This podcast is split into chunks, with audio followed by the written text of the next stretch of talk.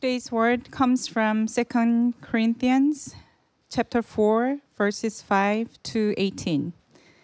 2 Corinthians chapter 4 verses 5 to 18.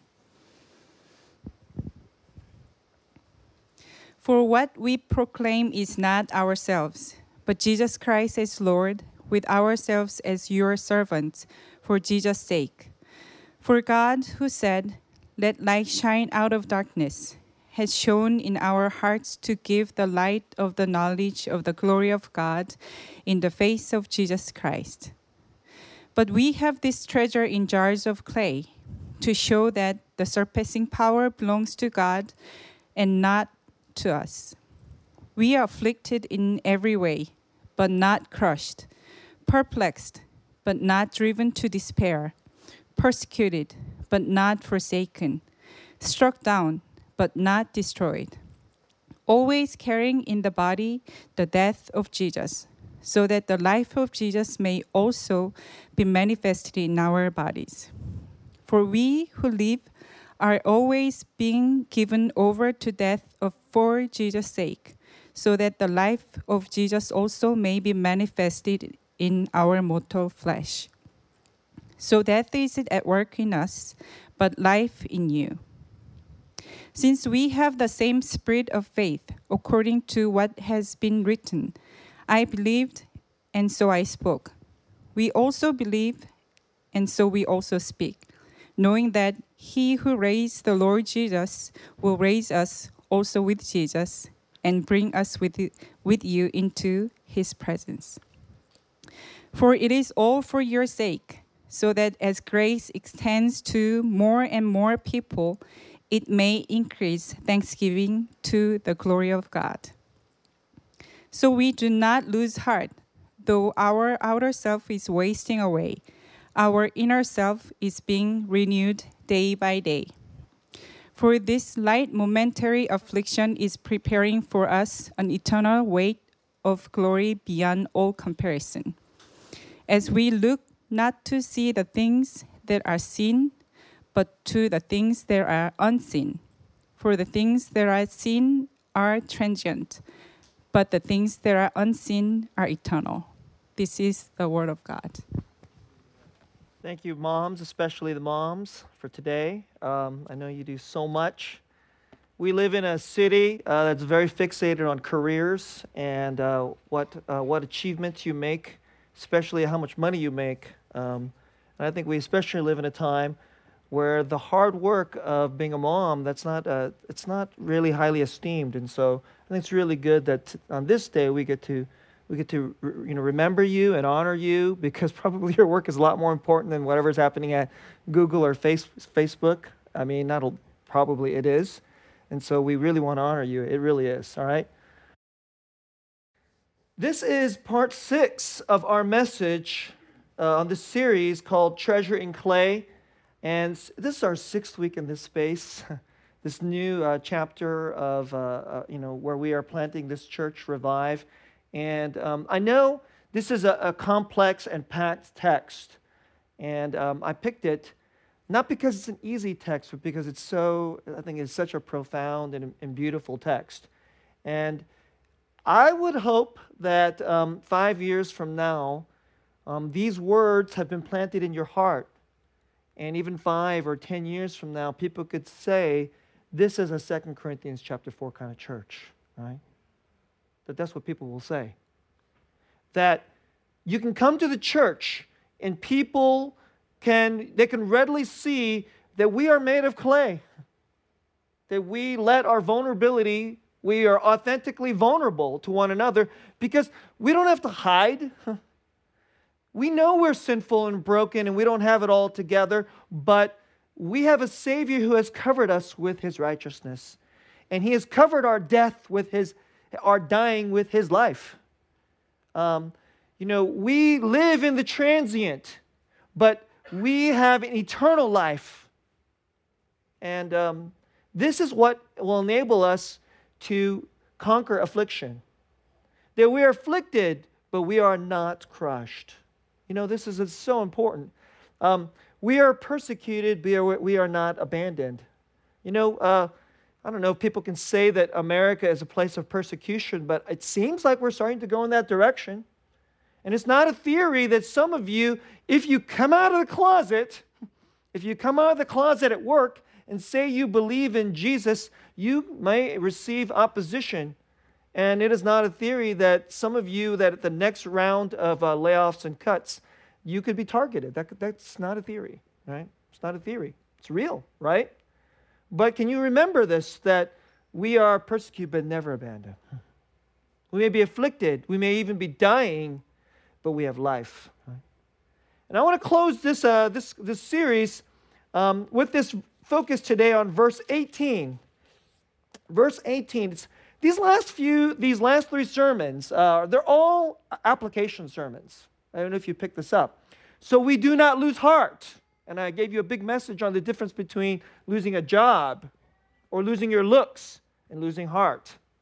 And then last week we talked about light momentary afflictions, but yet light momentary afflictions which prepare the way to an eternal weight of glory beyond all comparison. Bigger than the warriors, remember? all right, bigger than the warriors. Uh, and today, um, we want to talk about this verse, verse 18. As we look not to the things that are seen, but to the things that are unseen. For the things that are seen are transient, but the things that are unseen are eternal. That's how people in Christ, people of the resurrection, they operate. You look a certain place, your eyes go somewhere, and it's not to the things that everybody else goes to. And so that's what we want to talk about today. So, part one the myopia of fix- fixating on the visible and the tangible, right? The myopia of fixating on the visible and the tangible. Part two, seeing eternal realities through hope and faith. Do you know how to see things that are actually invisible? It's kind of strange. But that's what we have to learn how to do. You have to train yourself to learn how to look through a lens, not through these eyes, but through hope and faith. And part three, I want to close by talking about um, a really important portion of Scripture called, and I want to talk about the joy set before us. We're a church plant. And planting a church is one of the most glorious and incredible things. I mean, you think you want to plant a new company? you, want to, you want to plant a company, and it's going to go you know, to billions of dollars valuation in the future. That, that's, the, that's the name of the game in our city, right?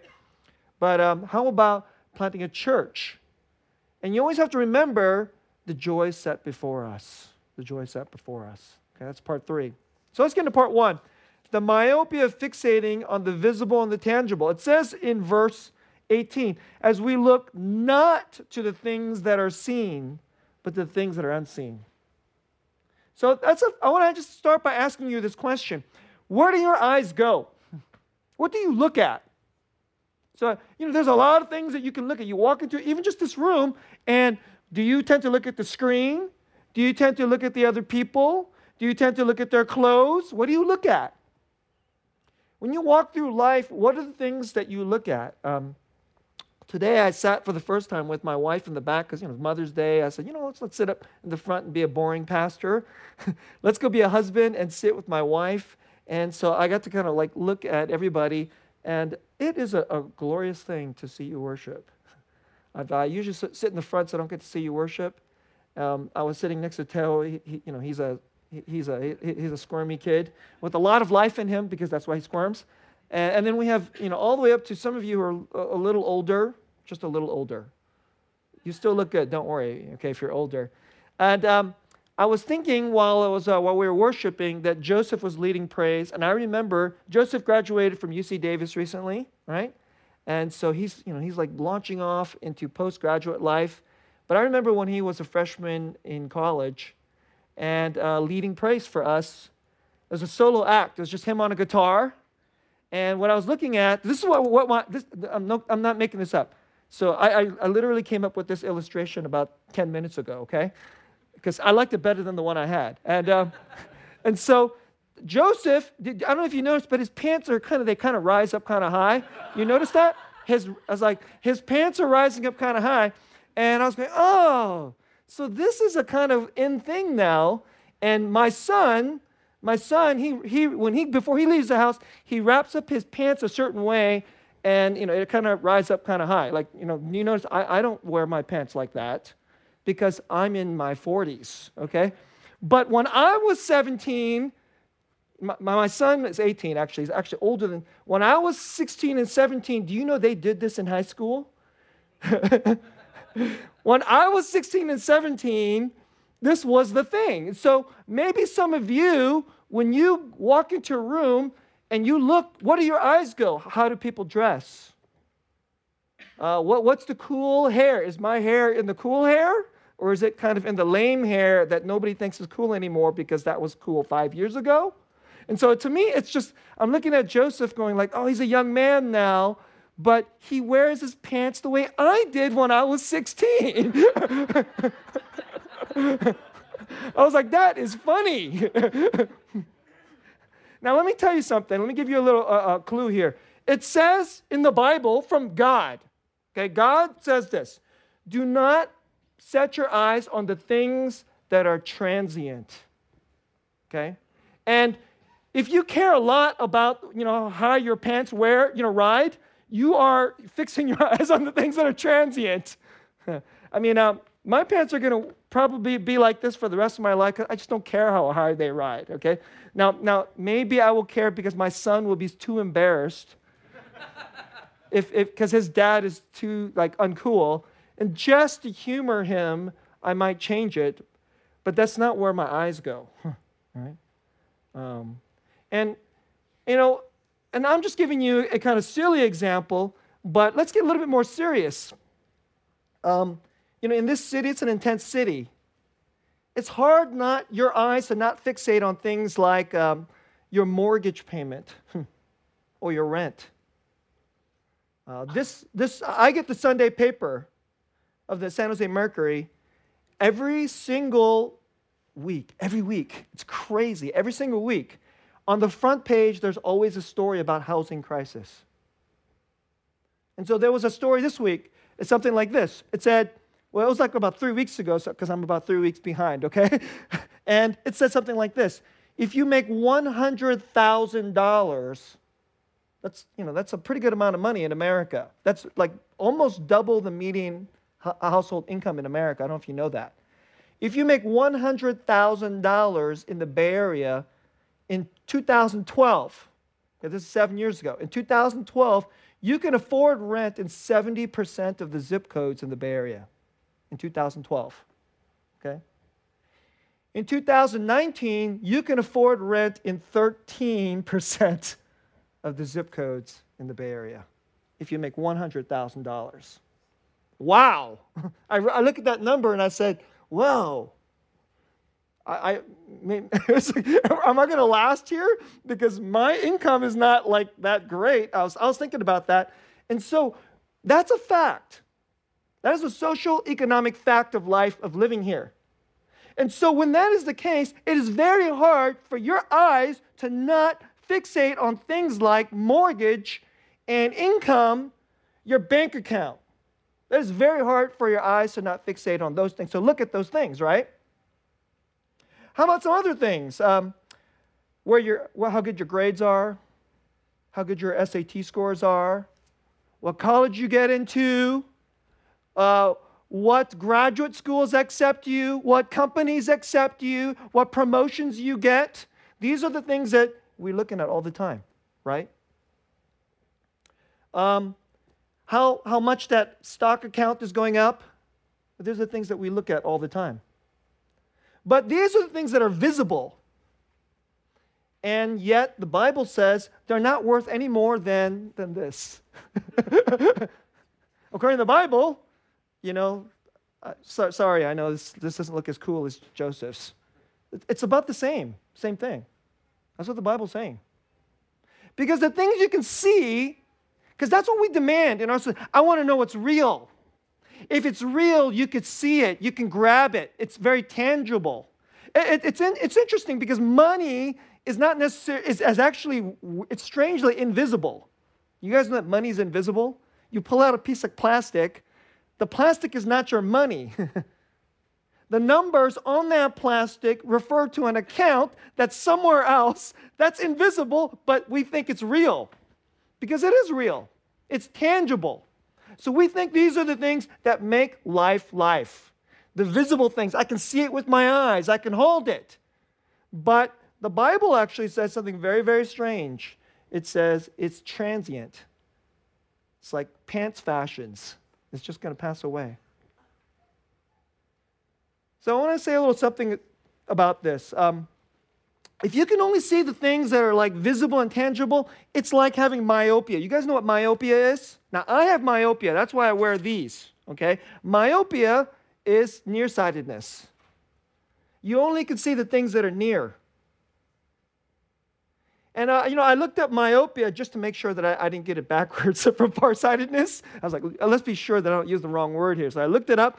And again, you know, I, um, you know the internet's so clever. It gave me the first definition nearsightedness. You can only see the things that are close. Okay? I'm very nearsighted. If I take this off, you know, like I have no idea who's who. I can't see you now, right? Um, this eye is pretty nearsighted, and this eye is even worse because I've got astigmatism on this eye, right? And so I'm pretty blind without, you know, without my glasses. I I have a lot of myopia, but you know, most of us in our city, you can only see things that are close. But when I looked it up on the internet, there was a secondary definition. I thought this was so great. It says lack of imagination or foresight or lack of intellectual insight. That's true too. Because the best way you see is not with your eyes. The best way you see is with wisdom, understanding, insight. You have to have a deeper sight in your mind you have to have a deeper sight that comes out of your heart. And, you know, there is the, this will help you see, right? This will help you see. But if you don't actually have real deep insight into the deeper things in life that are eternal, that are not transient, then you will not be able to see the things that really, really matter. All you can see is the things that are up close. So, you know what kind of uh, uh, glasses you need? You need these kinds of glasses. You need these kinds of glasses. Words, true words, deep words, words that take you into the eternal, words that help you see the eternal. Otherwise, honestly, so I don't mean to be mean here, you're a shallow human being.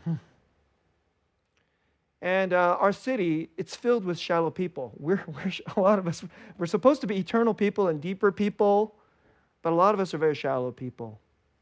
You know, we, uh, we, we can be eternal for about 90 minutes on Sunday, and then we wake up very shallow on Monday.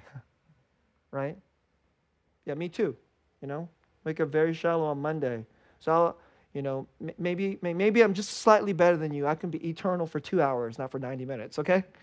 And then tonight, transient glory, the warriors, okay? I'll be very interested in the transient glory. It's pretty good, but it's still transient. Hmm. That's part one. Let's go to part two. Seeing eternal realities through hope and faith. So, this is what the Bible teaches. Let me give you a different passage out of the Bible. 1 Corinthians chapter 13, verse 13. So this is a really important chapter out of the Bible. So this is a if you go to weddings, you might hear this chapter. you know, this is a the great chapter that describes love. But this is the way the chapter ends. It, it says things like, if you are, um, if you have all manner of wisdom and you can talk, talk, talk, but you don't have love, then you're just a gong. That's what it says. But and it says all these profound things, but this is the way the chapter ends. So this is, goes. So now faith, hope, and love abide, these three, but the greatest of these is love. So what does that mean? Faith, hope, and love abide. That means they last. These things go on. They're, not like, you know, how high the pants ride. They last longer. They last longer than Apple. What's going to outlast? What's going to be longer? Faith, hope, and love? Or the glory of Google? The empire, you know, whole empires are come and go. You know, the Roman Empire is gone. The Babylonian Empire come and goes. You know, Chinese empires have come and gone. You know, right now, the American empire is still pretty high and it's kind of going down. The Chinese empire is starting to come back. But they won't abide. they won't abide. Faith, hope, and love, they will last. Right? And the greatest of them is love. Now, if you want to live inside of something that is eternal, you have to be able to do it through things that are like, they're not so easy to see. But you can learn how to live and walk through them through faith, hope, and love. Now, you know, as you walk through this life, there's a, there, there are things that, that um, don't look like they're going to last. You know, the, the Greeks. So, you know, I'm, I'm, I'm a nerd and I like to know all the different philosophies. Um, but um, you almost can look at all of, of, of, philosophical, at least in the West. In the East, you know, there, there's some big guys like Confucius and so forth, right? But at least in the West, the, the, it's pretty much the Greeks, and then they, you get to a peak of a guy named Plato. And then there's a whole, then there's Aristotle, was pretty good, and then there's a whole bunch of like little dudes until there's the Bible comes along. You know, the Greeks knew what was eternal. You know how they figured it out? Because they were the first people to be the global traders. They were the first, um, they were the first in, um, people who had tolerance. Instead of like meeting people and said, these people are gross, let's kill them. These people have an ugly religion. They're inferior. We'll just enslave them. That's not how the Greeks operated. The Greeks said, well, we'll conquer you, but then let's become friends. Let's trade ideas and money. We'll both become richer. That's how the Greek Empire came about. It was the first empire that was truly like that. They were a really brilliant people. And then the, these brilliant people studied other people's worldviews. They studied their cultures. So when they studied their cultures and their art and their practices, you know what they figured out? They figured out some things are here today and then they're transient and then they're gone. But some things last. Hmm. So, like right now, we live in a time in postmodernity where everything is relativistic. There's just cultures and they just arise and they go. That's not true. Cultures go up and down, but some things are eternal. They last. The Greeks knew this. They called them the transcend, transcendentals. They transcend all things, right? And um, they were, let me give them to you. They were the good, the true, and the beautiful. The good with the capital G, the true with a capital T. There's a truth that transcends all other little truths. There's a good, capital G, that transcends all the small little g's. You know, the Asians think it's this little g, but the, you know, this culture over here think it's more athleticism, so it's, they have a little g. The Spartans thought you have to be strong and defeat all other people through might. The, the, uh, the Athenians thought you can do it through wisdom and, and knowledge. But those are the small little g's and the small t's.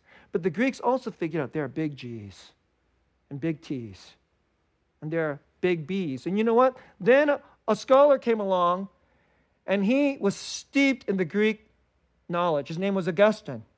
And then he became a Christian after he read the Bible. And you know what he figured out? He says, You know what the Greeks understood is true.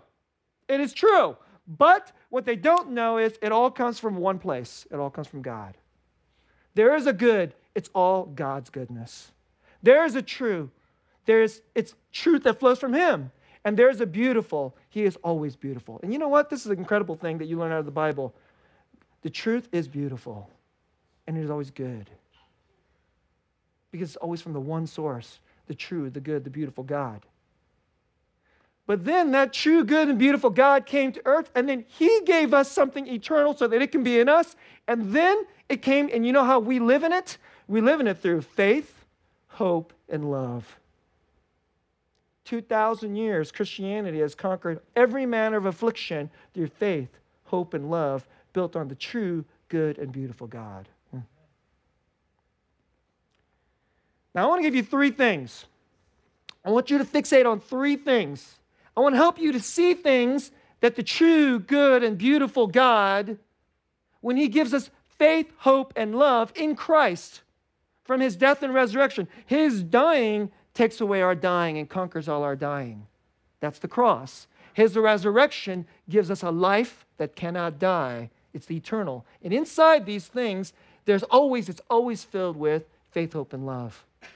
And inside, there's like so many gifts. There's so many gifts. It's not just like one or two things.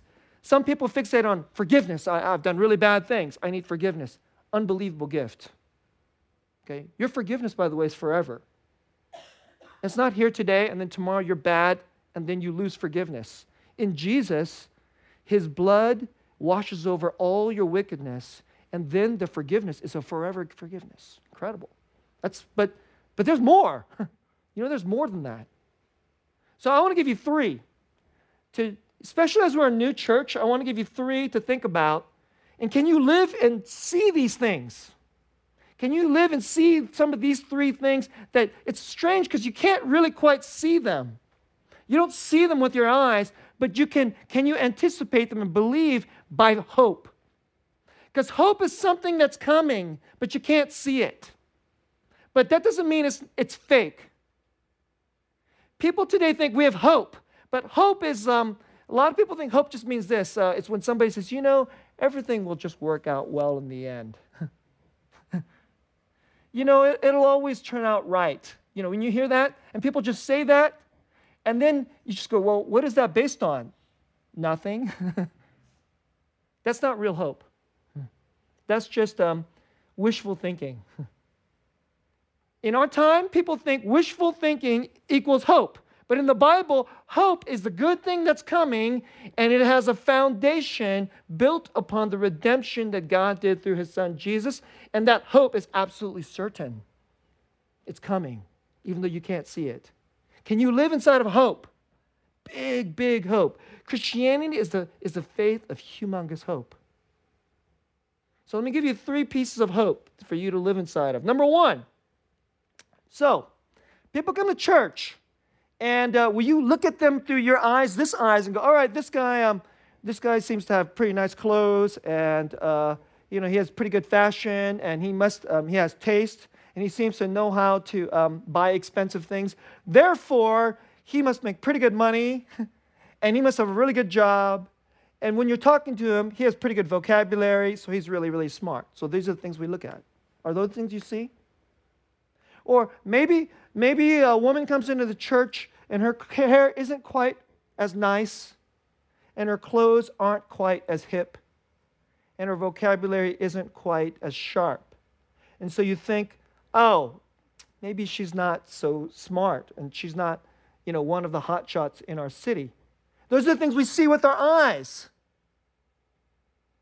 But can you see something inside of what's happening? Because if they meet Jesus, if they meet Jesus and give their lives to Jesus, they are being united to a God who has conquered death for them and will give them new life. So, regardless of where they are at, whether they look cool and hip or they seem broken and hurting, regardless of where they're at, there's a future self that's coming.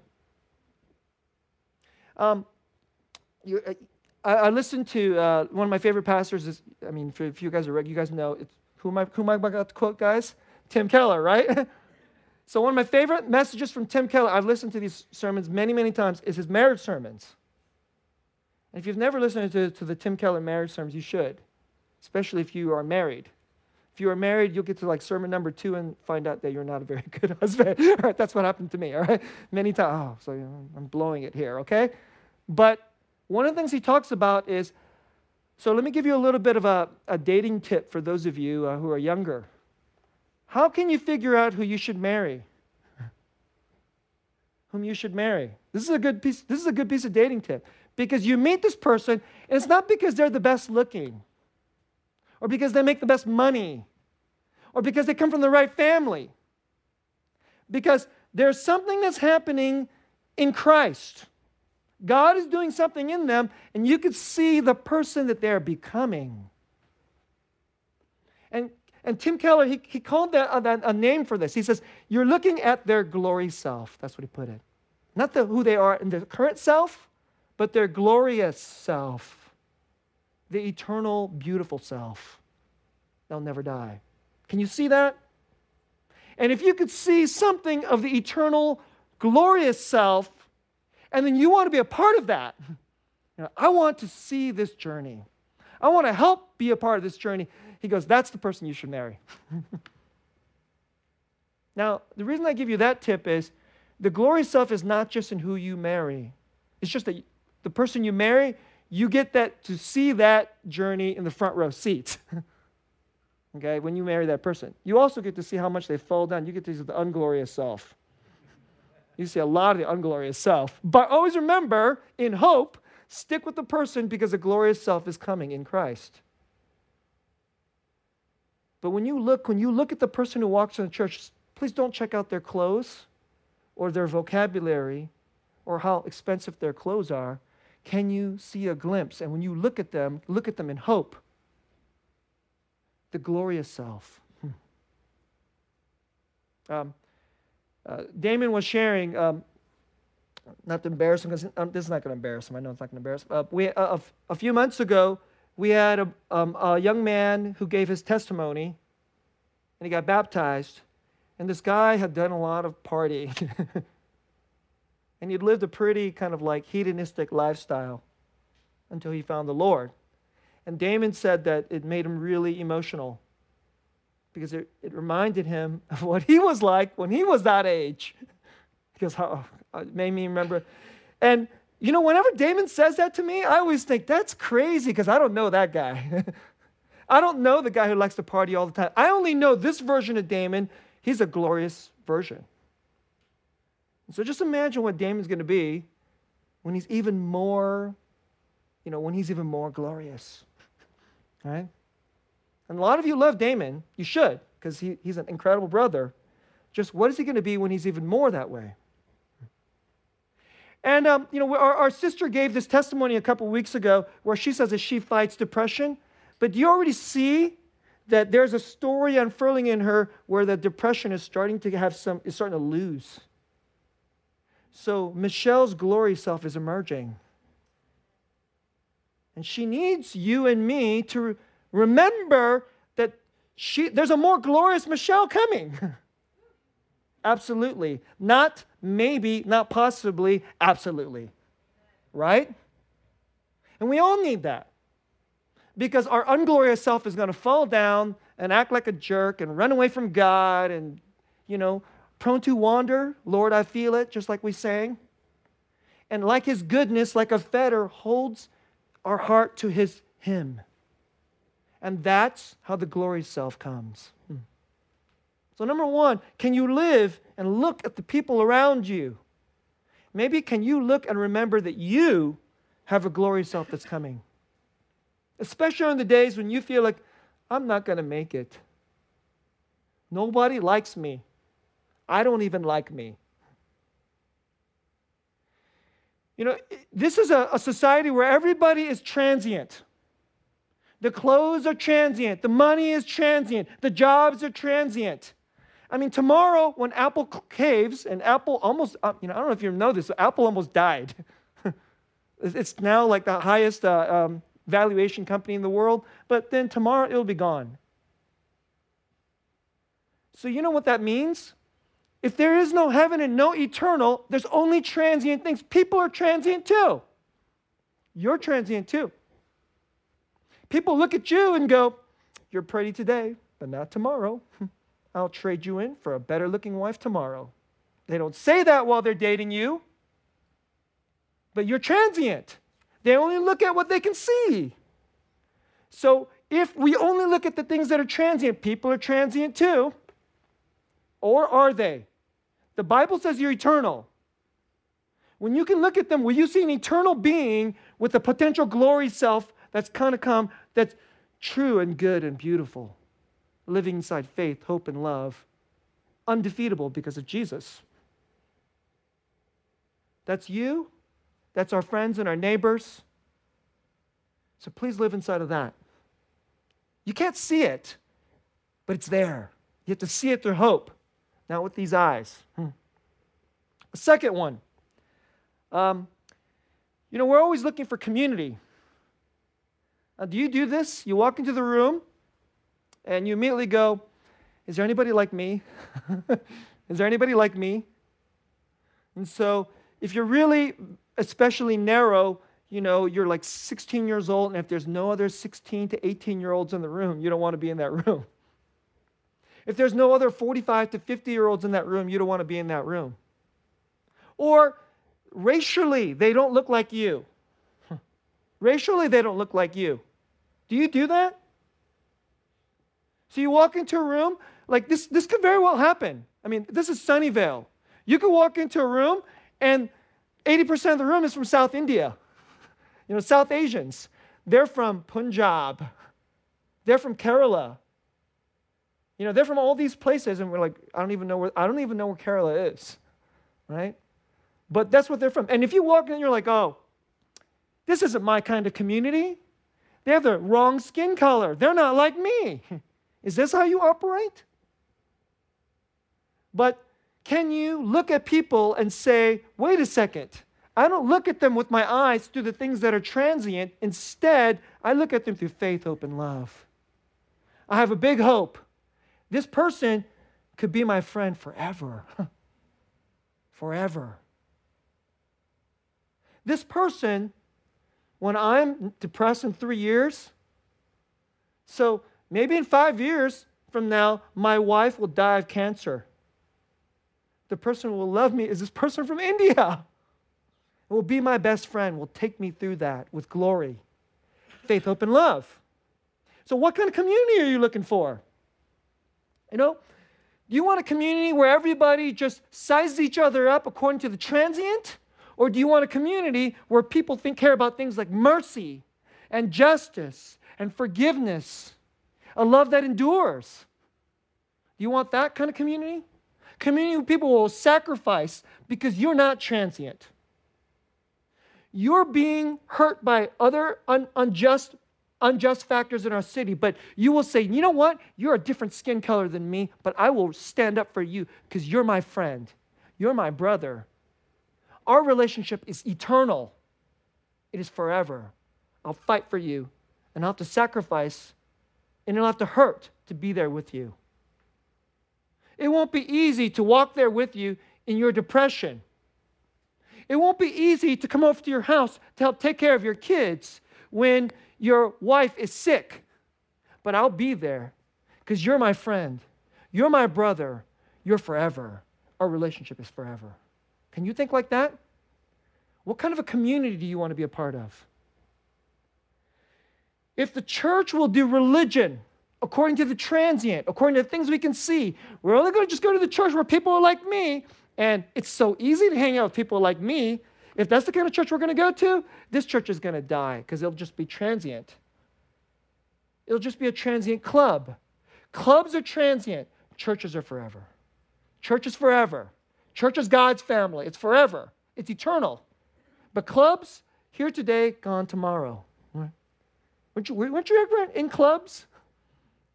You know, like uh, when I was uh, when I was uh, in, in nine years old, there was a cool club in my school, and my I I I kind of stabbed you know a couple friends in the back because they weren't cool enough to be in that club, and I abandoned those friends to be in the cool club. That club is gone. it's kind of a like, and today, you know what I think like? I'm thinking, I abandoned my friend. What a loser. That's what I think about. Because that club is worthless. Today it's gone. But a real church lives in faith, hope, and love and treats and sees people differently.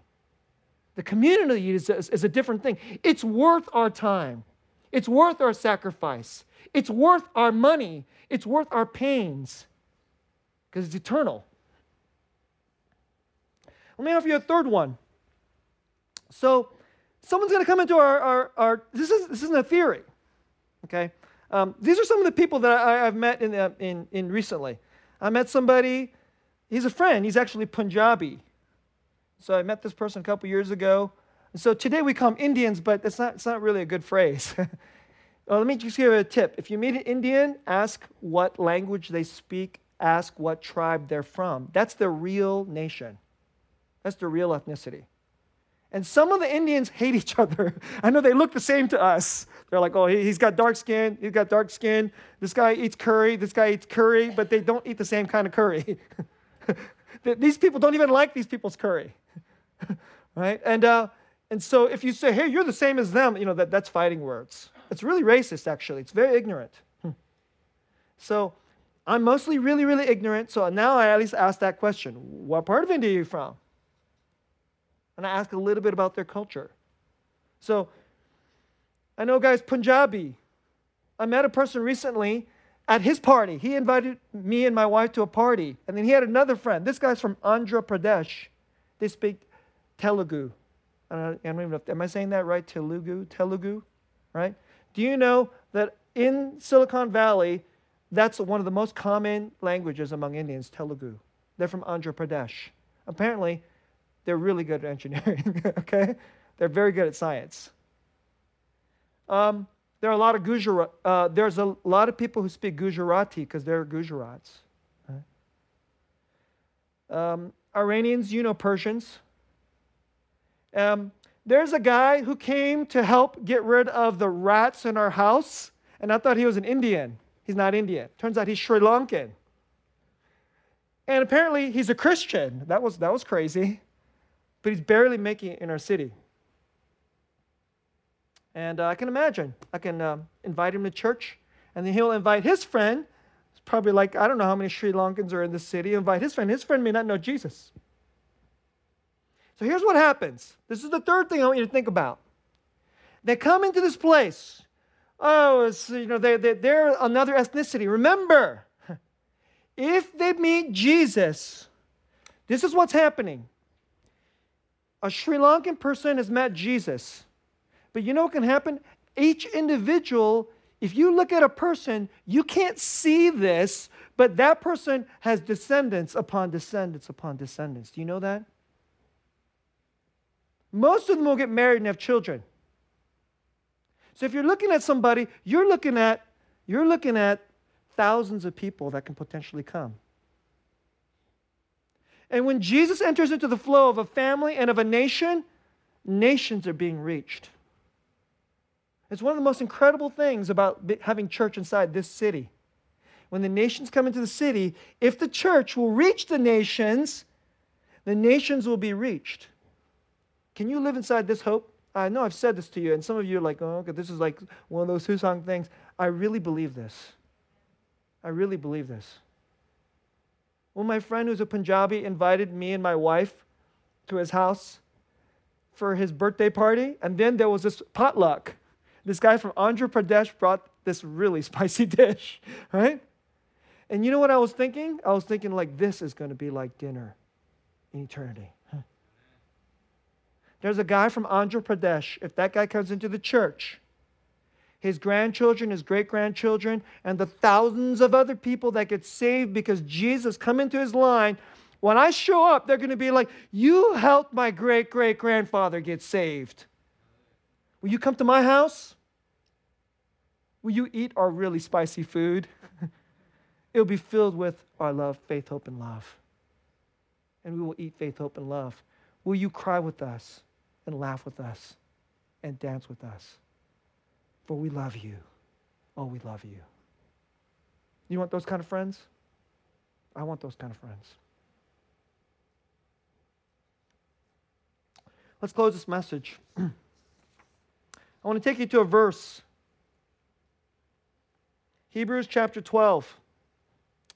This is, this is crazy to me. This, this verse is, there's these verses that, that go by, and I know you guys aren't pastors, um, but you don't have to be a pastor to notice these kinds of things. You just have to just read carefully. Okay? Here's what it says Hebrews chapter 12, verses 1 and 2. Therefore, since we are surrounded by so great a cloud of witnesses, let us also lay aside every weight and sin which clings so closely. Let's set aside the myopia. And let us run with endurance. That's what it's going to take for us to be a church plant. It's not going to be easy. We're going to have to have some endurance. Let us run with endurance the race that is set before us, looking to Jesus, the founder and perfecter of our faith. And here's, here's, the, here's the part that I find crazy who for the joy that was set before him, he endured the cross. Let me say that again. For the joy set before him, he endured the cross.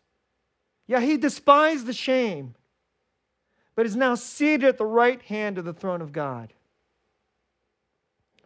Last week I talked about this verse that there's going to be light momentary afflictions.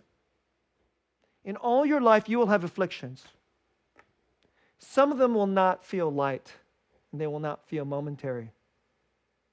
They may feel long and hard and heavy and incredibly painful. But all afflictions, it all depends on what's coming after it. That's all, that's it's really what it's about. Whatever comes through it on the other side of the affliction, if the thing on the other side is really, really great, you can handle it. We are a church plant. And church plants, I mean, church plants could die. New businesses die. New communities die out. It feels risky, right? But so we may feel the hardship. Can we have endurance? But it all depends what's on the other side. So um, I asked my mom, because, you know, my mom gave birth to me and my brother when there was no such thing as an epidural. you know, my wife, um, we, we've had, uh, my wife had, you know, we've had three children. We've actually had everything. We've had the miscarriage. We had the, the perfect, everything went right epidural birth. then we had the showed up too late and then all natural birth. Laura got no epidural. And I looked at my wife's face when Laura was born, and I was going, oh my gosh, this hurts. I could just tell just by looking at because my wife has incredible pain tolerance. And she was an unbelievable pain. incredible pain. And number three, we, it was an emergency C section. And so when she woke up from that, she was like super drugged up and she sounded like she was a zombie. I was like, okay, this affliction needs to pass. Because I don't need my wife to sound like a zombie, okay? And you know what? I asked my mom about it, and she said, it's really, really painful. And sometimes it's really, really hard to have a baby because you're throwing up and your back hurts and it's unbelievably miserable. So I wanted to use this illustration on Mother's Day but then you get the baby. and you don't just get the baby, then they say hilarious things when they're two years old. And then they give you great gifts when they're six years old. And then they graduate. And then they get married. And then they give you grandchildren. My mom looks at her grandchildren, and you could just tell it's worth more than all the money or every grade or any kind of achievement she has ever, ever had. Because the glory, which she cannot see inside the affliction of the childbirth, she cannot see that. But the glory is coming. Can you live inside that hope? All moms, let me tell you, if you're a mom now, I know sometimes it really stinks to wake up in the middle of the night. but the glory is great. And all of us, we need to learn how to live like this. See, Jesus, he went through the most horrific thing ever the cross. And yet, what enabled him to look at the cross and say, it will be a light momentary affliction? Uh, unbelievable. All of, all of the wrath of God, all of hell and death, all of what we deserved, he would say, I can handle it. Light momentary affliction. Because there's a joy set before him. And all these broken people, they will be my friends and family forever. And I will have them and will eat he lived in the hope of the promise of the glory that God was going to offer him. That's how he is the founder and perfecter of our faith. We follow Jesus in and through the cross, and his power will be in and through the cross. And we live inside the hope of what he has, and inside the faith of living inside of him, and an unbelievable, glorious love. It's infinitely better than childbirth. Can you live that? In the weeks ahead, maybe it's already you've already felt it. The church plant's going to get hard. There's going to be some points inside this church you're going to not like someone in your small group. You're going to go, gosh, I don't know if we're going to make it. Maybe I should just this will be a transient community and I'll just pick a better transient community that fits me better. and we'll just do a worldly way and we'll throw away this church. Or maybe something will happen inside of your life and you're going to go, I don't know if I could do this marriage. I don't know if I could do this marriage. I just can't stand looking at him one more time, doing that thing one more time. or your friend is going to hurt you, and you're going to be like, I can't stand this guy anymore. Can you do but can you instead look at him differently? Faith, hope, and love. Jesus looked at you differently. Not at the things he could see with these eyes. He looked at you with faith, hope, and love from his Father. And then for the joy set before him, he endured the cross so he can have you and give you a glorious self forever and ever, and give you a lot of other glorious selves forever eternal things, not transient things. So much better than high riding pants. Let's pray.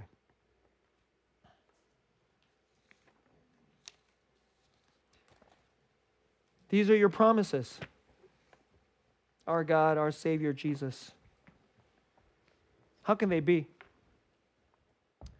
And we fall down Help us to cast off all every weight and sin, all our myopia, our nearsightedness, through faith, hope, and love, with our eyes fixated upon the most glorious, the most truest, the most good, the beautiful, forever and ever, Jesus. Upon you. Would you perfect our faith? Would you purify our faith? Would you give us big, humongous hope? And would you unleash unbelievable love inside this community, Lord?